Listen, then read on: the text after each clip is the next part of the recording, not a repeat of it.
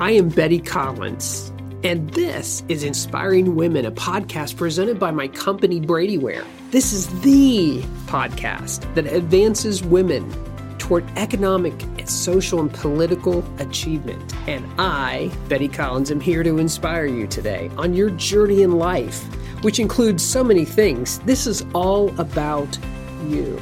I am thankful that you're listening, but more importantly, that you're investing time in yourself. You can find more about inspiring women in this episode on the resources tab at bradyware.com. So, today we're going to talk about authenticity. Huge subject. Um, something that people just need to talk about and they need to see for sure. So, and this is a first. I have a fan of my podcast being interviewed. Um, and that's life is good for me with with that for sure but today's topic you know we just need to it needs to be discussed as we live in a crazy world where people long for authentic leaders or people who are authentic um, and and what I found in this guest that I'm I'm working with today is it's a strategy. I, I, I never thought of it in that way, so I'm, I'm excited that we're going to talk about that. Um, my guest today is going to give us a new perspective and uh, hopefully inspire you, right? So, being authentic, you know, it, it's a great secret weapon, according to my guest today. She's going to talk about that. And um, her personality and energy are evident on everything I found in my research of her. She just kind of jumps off the page and she excites you from the beginning. So, I'm not going to talk about a whole lot of being authentic because I really want um, you guys to hear from her and we're just going to have a great conversation. So today, my guest is Erin Hatzikostas of Be Authentic Inc. So, Erin, did I get that right? Because it's a great. You name. nailed it, buddy. You uh, nailed it. Okay, great. She was a CEO of a nine figure healthcare company at the age of 42. Very impressive. And after leading a massive company turnaround, she decided to retire from that corporate world and start up her own company, Be Authentic Inc you know, she was fed up with the sticky stuff, the corporate BS, wanted to help people have big ass careers without compromising everything else. Uh, she is now an internationally recognized leader on, on the topic of authenticity in the workplace. She is a career and a leadership coach. TEDx speaker, which by the way I would love to do one day, but I probably never will. She's a pod- you will. yeah, I, I, should try. She's a podcast co-host and, and author coming very soon. We'll talk about her book, and she is a, a podcast host edutainer. Never heard the word. You ought to put a, a patent on that. Um, so I'm just so appreciative, Erin, today of your willingness to be on the podcast. And my I know my audience is going to be glad and thankful that they came on with us today. So, welcome to Inspiring Women. And first, I just want, you know, tell about you, wife, mother, coach, runner, and running man enthusiast. Explain that one. So, just talk a little bit about you. Yeah, let's let's start by unpacking the most important thing: the yes. running man enthusiast. Running yes. man is a is a dance, like okay. from the '80s. You know, the one where you sort of put put one leg in front of the other. Um, yeah, I, I ever since college have sort of been known for my running man, not not because it's good, but because it's it's authentic. Okay. Uh, so I've been known to break that out uh, kind of anywhere I go. Yeah, just it's so great to be on, and I love what you're doing. And uh, you know, you have a very authentic podcast, so you you pass the test. I sort of walk around with this weird like radar, and I can smell inauthenticity a mile away, and didn't smell it here. Um, but yeah, as you mentioned, I you know I spent my first half of my career uh, in the in the corporate world. I'm a small town girl. Uh, didn't didn't you know grew up with teachers as parents in northern Michigan. Um, always had a little bit of little sass. I did well in school, and I and I and I was always kind of driven by um, proving that I could do things I didn't think I could do, both yes. for myself and and a little bit for for people around me. And you know, found my way out to Connecticut, uh, working for Aetna, very large, you know, Fortune 50 now now part of a Fortune 5 company. And you know, I I wasn't, you know, I listened to your episode on the C-suite. I wasn't, you know, that person that was like, I, you know, I want to become a, you know, C-suite executive or I want to attain this. I just I always was driven by that uncomfortable, that challenge. Um, I have this rule, like in order to like catapult your career, you really always have to be getting 50% uncomfortable with every move you make. And that was kind of, that was kind of what I did. I, you know, I would, I would have a role, I, you know, I would I'd do well, and then I would say, okay, what can I do next that I kind of know half of what I'm doing, but you know, half of it's mm-hmm. like who, who the hell knows. I love it. And you know, so never, you know, with each career move, never like this. I'm not a planner whatsoever, so never like this this five year plan. Um, but but always found success in and sort of getting uncomfortable, and then you know this other thing that I hadn't quite figured out what it was, and and so yeah, as you mentioned, um, I ended up a subsidiary company of Aetna uh, a company that we had acquired. I joined the team and basically every time a new executive from from the acquired company left, they were like, "Oh, let's give it to Erin." and so, you know, I, I, kept getting more work and more responsibilities. And actually, I talk about it in the TED Talk, and I thought about it when you were talking about your C-suite um, episode. When I, this might be annoying to some people. I'm sorry, but here's the truth. Okay. Um, when I was first kind of offered the COO position of this subsidiary company, I actually said no. Mm. I actually, you know, I remember it was a Friday. I actually I talk about it in the TED Talk, and it was because I ran this career, this compromise calculation. I call it. You know, it was like the quick, like, hmm, I'm making this much money, and if I take this job, I'm going to have to, you know, I'm going to have to sacrifice or compromise this much more. And it's sort of like ah, i'm good where i'm at right? Like i don't yeah. want to tip that graph. Um, and then kind of one of one of many turning points but one of my big epiphanies is i thought about it over the weekend and talked to people you know half of which did not push me to go for it to be honest. I realized that the reason I main reason I had said no is I, I didn't want to like have to fit into this mold or this sort of like club. And I don't want to say it's just a men's club, but you know, largely inhabited by men, but sure. other executives. And, you know, you know that club to me was this tipping point where you know things i worried about my ego growing and my you know i talk about in the ted talk my calendar overflowing my home life becoming a shit show and then you know maybe my personality even, even starting to blow yeah. and and so the epiphany i had was wait a minute and i tell this to your listeners because i this i keep learning this for every part of my life you should not not do something because you hate the way it was done before you can mm. you can actually do it your own way. And so just to kind of wrap up, you know, my, my backdrop, you know, ended up saying yes. Um, and as I started, you know, taking on this this higher level position, you know, at that point I had realized that kind of this concept of being authentic, I had let myself be authentic and it's just kind of who I was. But I was starting to realize that my authenticity was something that was actually propelling me forward. And so at the time, subconsciously, sure. I turned it up. And I realized whether it was negotiating a contract or introductions and meetings or, you know, presenting at a large, you know, quarterly business review, that the things that made me authentic, the storytelling and the humor and the humility and the and the components were actually, as you mentioned at the beginning, they were kind of my secret weapon for success. Um, and so after I went through, you know, that that run, as it then eventually became the CEO the next year, turned around the company.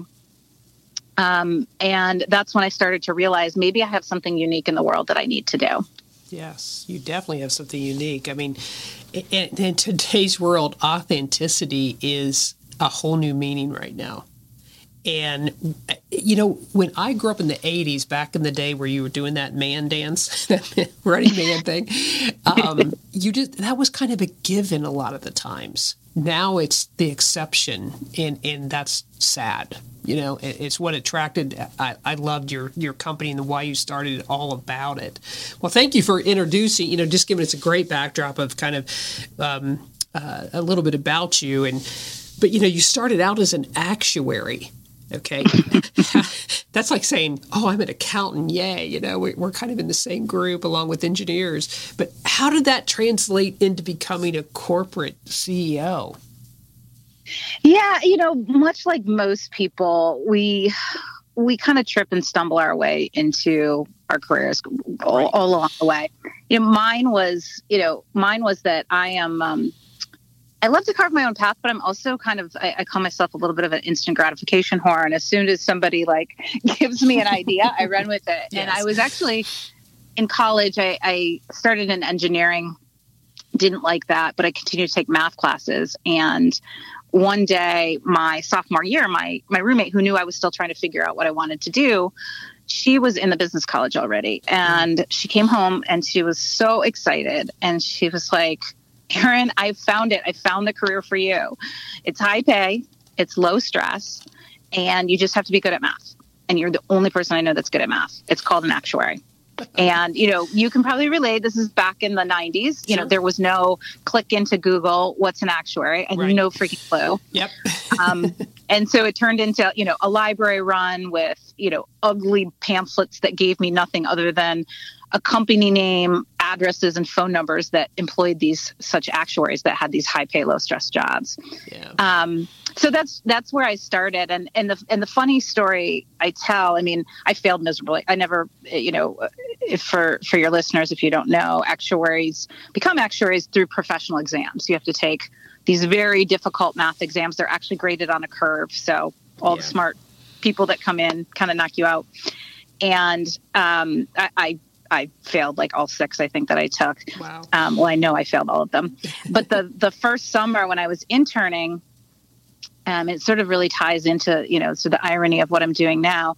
We we had like a professional development day. Like every Friday, we'd hear speakers, et cetera. And one Friday, they gathered us 12 interns into this big hotel ballroom to do a Myers Briggs assessment. Hmm and you know so we all finished our exam. I was sort of like oh finally something i you know i won't fail at. Right. um, and you know the actuaries compiled all the results as you right. know actuaries do. And we were in this just like in this huge ballroom there was only like 15 of us. We we're in this like oversized ballroom and they put up on this huge huge screen the results.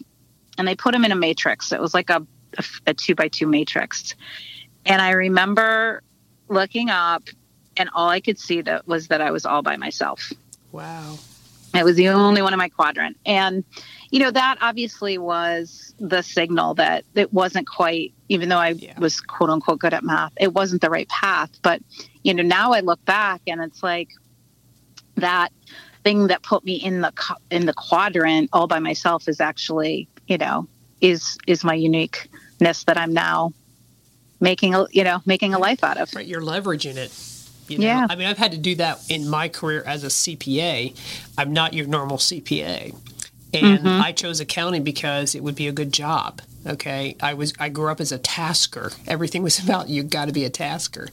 And yeah. I mean, my story is kind of like yours in a way of though my nevers became my opportunities. I, I, didn't want to be a CPA, but I got it. I didn't want to be a business owner, but I did it. And I didn't want to merge into a large company, let alone do podcasts about inspiring women. I mean, it was all these things I would said I would never do, but then it kept being drawn to that. And I leveraged my uniqueness, which is personality, which you don't find a lot in accounting. Yeah. Everybody thinks I'm good at math. I never had to take a math course because it's not what you do. But but you know that then you became this corporate CEO of a large company at a very young age. I mean, you crushed it at 42. That's just hugely impressive. But what made you decide to walk away from that and start your own company? I mean, that's a big aha moment. That just doesn't happen. Yeah, so it doesn't. You, one thing I had learned about myself, though, you know, especially, you know, you talked about in your podcast about the different seasons, right? And the different mm-hmm. ages. In my 40s, I at least knew that in my career, this pattern had emerged. It was like almost masochistic. As soon as like I was getting really comfortable, I was becoming like the go-to person. You know, I could read an email in a hot second and know the answer. Like I would get stir crazy, mm-hmm. and it was always um, at first before I realized it, and then you know later I just kind of succumbed to it. You know, it would it would be frustrating, right? Because I literally could hear these two different voices. Like one would be like, "What the frick is your problem? Like, right. can't you just enjoy it?" Especially when I was having kids, right? Like, right. you just just relax, just you know, glide in this job. This is a good time. And then the other side of me would be like, "But you, you kind of suck when you're not." when you're not fired up when you don't have a challenge like you're you're kind of just average and you know you go home feeling like you're not giving it your all and so that pattern had emerged you know in my career. Well it was emerging again after you know leading this company for three years really getting it turned around both financially and culturally. And i had the itch as i called it. Right. But i could tell this time that again it has to be 50% like uncomfortable like yeah. and you know they were actually trying to keep me. They were throwing other executive jobs at me. And it was sort of like when you go out for a meal and you look at the menu and you're like secretly kind of like trying on like do i feel like a burger or a taco or and but nothing tasted good and mm. and i think it was because it, not that I had the biggest job, right? Like, definitely these other jobs would be more challenging, at higher level. I, I wasn't the best C suite executive ever. But I just knew that it would be too much of the same formula, too much of the same sort of leadership things I'd have to do. Yeah. At the same time, you know, 22 years, not only in corporate, but I was in the same parent company that whole time. Wow. It was sort of like if I don't do something now, every year, mm-hmm. for both internal and external reasons, it'll get harder. Yeah. And so I was contemplating it. I wasn't really telling many people about it. I had an executive coach I was confiding in, and I went on a business trip. And I ended up sitting next to this really nice woman. And she had been in the corporate world for about 10 years at the beginning of her career and then left to start her own company. She had a small HR um, consulting practice and you know she just seemed so happy and i was just asking her question after question and then like we do with with strangers on a plane or we used to you know pre-covid um, yes. we we confide you know we sometimes confide the things that we mm-hmm. wouldn't tell anybody else right because never going to see this this right. woman again and and so i said to her i said you know i'm asking so many questions because i'm starting to think about what's next for me and and i kind of think it's it's out on my own. I don't know what it is, but I think it's, you know, kind of leaving the company I've been at. And then as soon as it came out of my mouth, like I heard it and and I was like, "What the hell? That's stupid." Like and I said to her, I said, "But that would be really stupid of me right now because, you know, my reputation is at like an all-time high. Everybody knew that I had led this turnaround. You know, they were throwing big things at me." And she just she just looked at me and she was just so matter of fact, so succinct. And she was just like, Who says this is the top? Wow. From a stranger. this is a complete stranger? Complete stranger. Mm. Not anymore. I, I, I, plug her on LinkedIn all the time now. But, sure. you know, and I immediately could, that metaphor came to life. I immediately could see the mountain range. Yeah. And I immediately was like, oh my God, what if I never know what it's like to hike up that mountain? Or I don't know what the view is from the side or the top of that, you know, that peak over there. Mm-hmm. And, and so ultimately, you know, my decision like i think you know there's a couple ways. People either are faced with something major right? Health scare a job layoff or the fear of not doing something mm-hmm. becomes so much greater than the fear of leaving. And that's really what happened for me. That wow. it, it, was overwhelmingly more fearful um, that i didn't you know that i might go through my life and not know what it's like to to try to you know conquer a new mountain you know, and you don't know how how fortunate you are that you had that light go on at for in your 40s. Mm. Right? Because so many you hit 50 and all of a sudden you you're thinking things you never thought before. And from 40 to 50 is a long season. And it's a season that really counts at that pivotal moment. So you were really fortunate that you, I mean, a complete stranger on a plane helped you come to that. That's that's phenomenal. I love that. Um, yeah. So, taking the risk. I mean, you know, it's why I went into accounting because I wasn't a risk taker till too late in my life. But so we're talking about being authentic. You know, why do you think the corporate workplace, let's just call it the entire world, is so fake? And what can we do to change it? I think that's Americans today are like, it's all too much but how can we change it you know? Yeah you you know when people ask me that a lot of why do you think it's the way it is and and mm-hmm. it's um it's simply it's very simple. We emulate those people before us. And we've gotten into this vortex you know at some point you know some person some people some massive people started to find success by you know looking more buttoned up at work or you know yeah. it, name any of the things you know having big fancy powerpoints in the modern day era like and and they had some level of success and what we do and we do this as parents we do this as friends you know whether it's what we just watch or we want the best for people, right? And so as uh, mentors and sponsors and um, you know HR teams, they they they want to give the formula for success that they've seen work. The problem is nobody ever just like steps back and goes, "Oh my God, wait a minute!" Like we've been following, we've been in this vortex for 20 years, and and and nobody's like snapped out and and said, "Wait, is there a different way, or is this working?" And you know, for me, it's the reason I'm so passionate about it too. Not, not only did it work for me, it was, you know, there's so many people fed up and burnt out, right, in corporate America. I'm sure you and your listeners, like whether it's them or their family member or their friends, and there's so much BS and there's so much extra layers. And I felt like, you know, when I was kind of in it, I could complain about it, but it was sort of like it is what it is. Yeah. But once, Betty, I cut through all that BS largely, right? I'm not yes. perfect, but yeah. largely, and didn't succumb to that and had success. Like I felt like I had the right to cry my own bullshit, right? Like yeah. there is a better way. And it's not just me, right? Like I have so many people that emulate. I mean, one of the most recent, um, John Fetterman, I don't know if you caught his interview, but I, I, highly recommend it to, to you and your listeners. Okay. What a great example. So John, um, is it John? Yeah, John Fetterman. He is the um, lieutenant governor in Pennsylvania, and he was just on CBS's Sunday Morning okay. this last weekend. And this guy, I mean, he's six foot eight. He showed up to the interview in a Carhartt jacket, a, a fluorescent yellow neck thing, and athletic shorts. Love it. He has tattoos on both arms, actually, of when he was the mayor of a town, of all the dates of, de- of the murders in the town.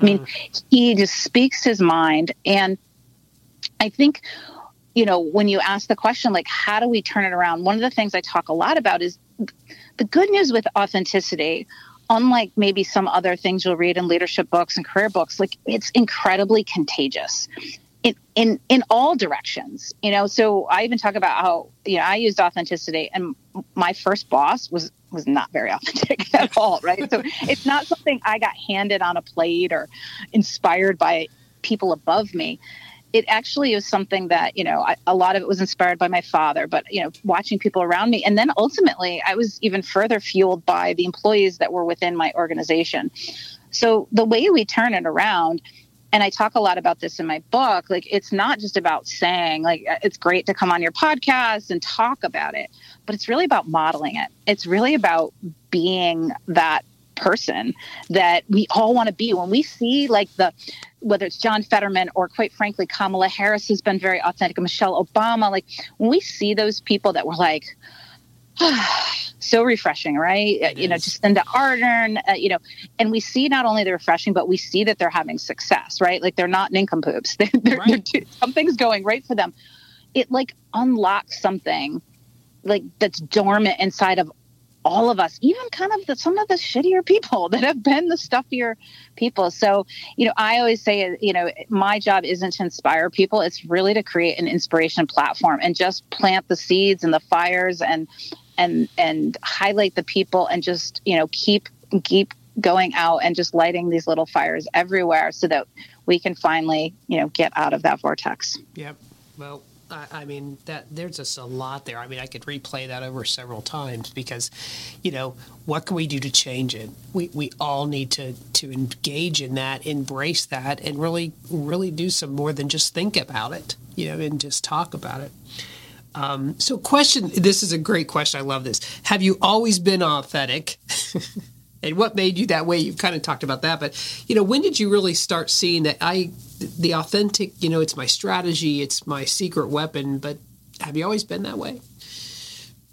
Yeah, you know, back to the like, why are we not authentic or why are we certain ways, right? We emulate the people before us. I was lucky enough to have a father who was not in business, but he was a teacher and he was a really beloved, successful teacher.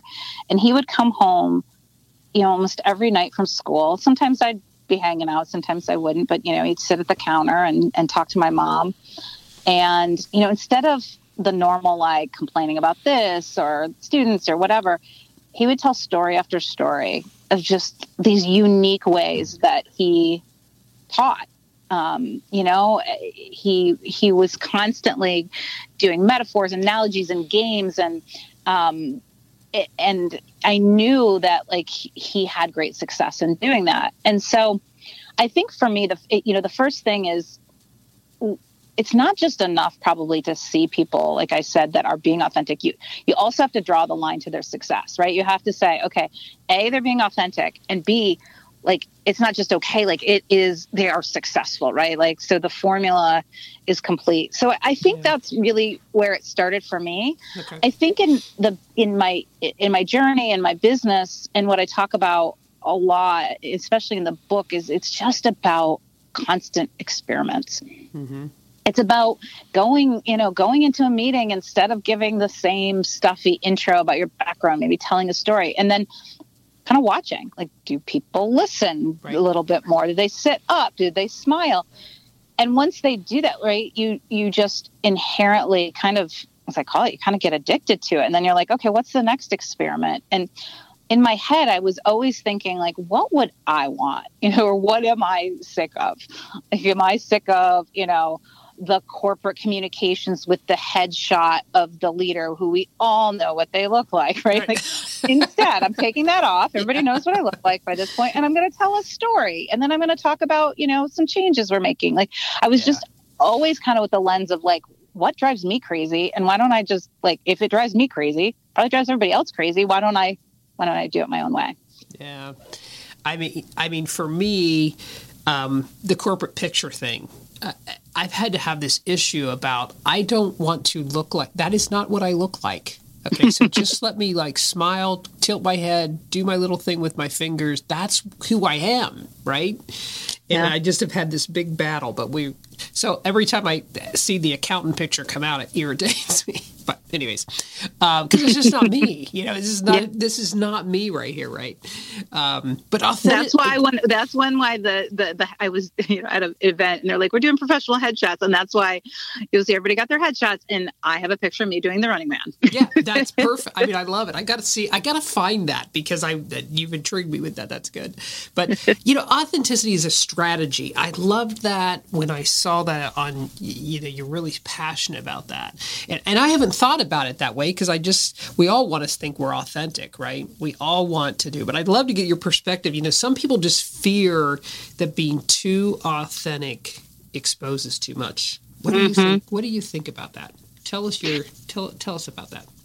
Yeah, I mean, so for me, I, I know those fears are out there, right? But I but I would you know I would think back to my career and I'm like, well, no, but it worked for me. And what I've really spent the last two years is exploring okay, what is actually authenticity? Because in my head, intuitively, I knew it wasn't just this free willing, you know, la ti da, go into work and do whatever you know you do at a pool party. Right? Yeah, right. I, I, knew, but I, and so actually, um, as I was writing the TED Talk and the book, you know, I started to to do some research, and I, so I started first with what's the origin of the word, right? Let, let's yeah. go to the Greeks.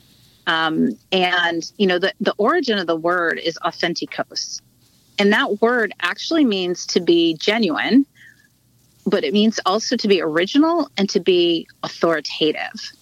Mm. And like I talk about, it's like this beautiful intersection between eh, being yourself, but also being a little badass. And I knew that about myself. You know, every, people call me authentic nonstop, right? So the label has been smacked on me.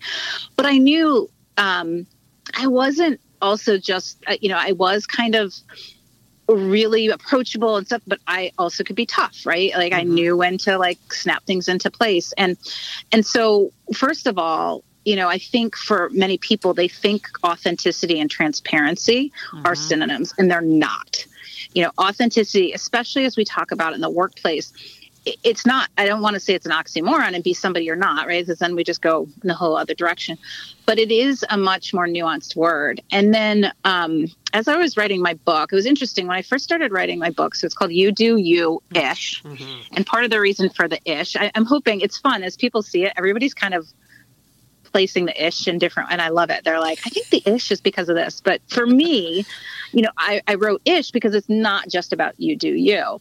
And what I what I wanted to do is come up with okay, so then how do we define it? It's inherently, you know, it's inherently personal, but there is a thing. We all know it when we see, you know, the Michelle Obamas of the of the world, and so kind of leveraging this Authentikos and knowing it was more nuanced, I came up, excuse me, with um, what I call the six principles of strategic authenticity, and it's actually an acronym HUMANS, and oh, okay. so.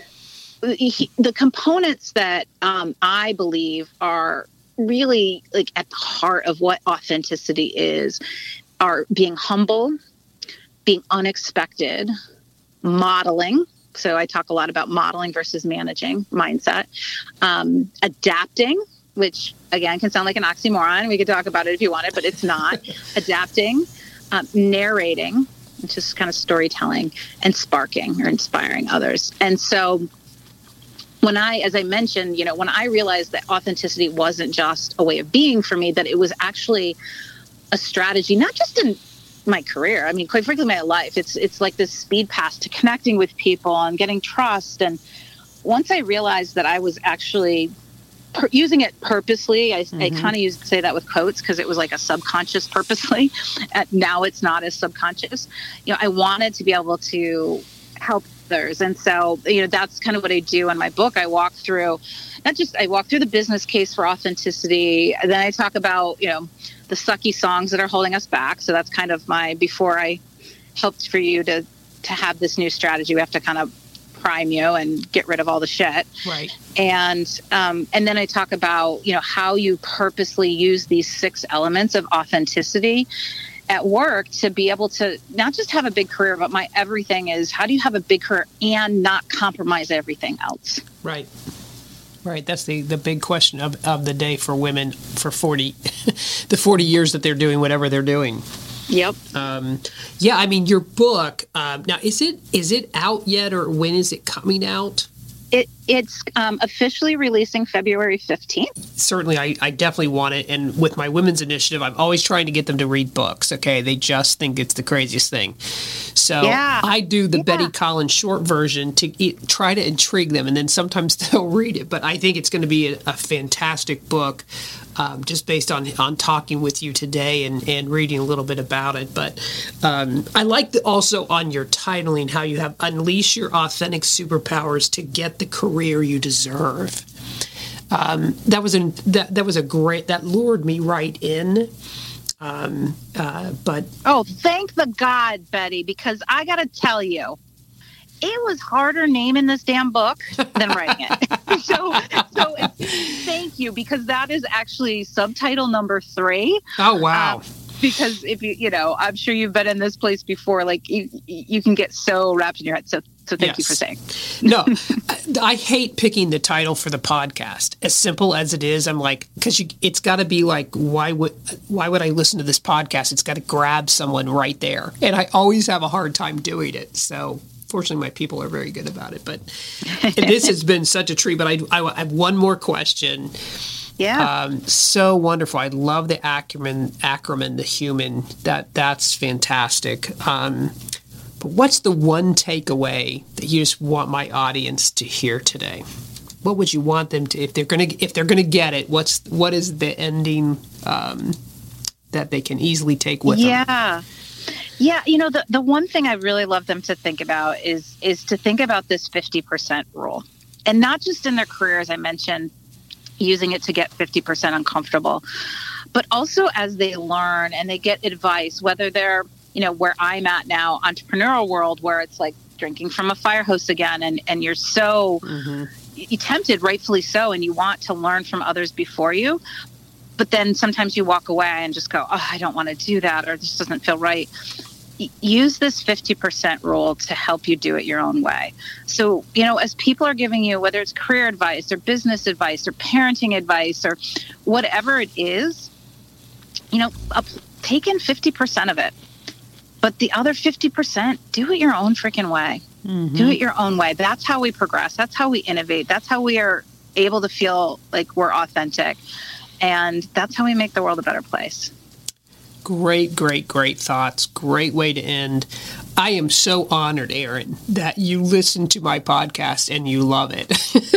I don't know that yeah. you love it. I'm putting those words in your mouth, but I really am honored yeah, that you would no, listen to it and, what you're doing. and it's go. Wonderful. It's very encouraging because you are just a step above the crowd. So thank you for your time today and your willingness to be here. I'm appreciative. I'm so I'm sure my audience will be as well. You're welcome. My pleasure. Well, I am Betty Collins, and I'm so glad that you joined me today. Inspiring women, this is what I do. I leave this with you. Being strong speaks of strength, but being courageous speaks to having a will to do more and overcome. As your career advancements continue, your financial opportunities will grow. You need to be prepared. And you can do that by going to our website, bradyware.com, to find out more about us and the accounting services that we provide. All this and more about the podcast can be found in the episode show notes.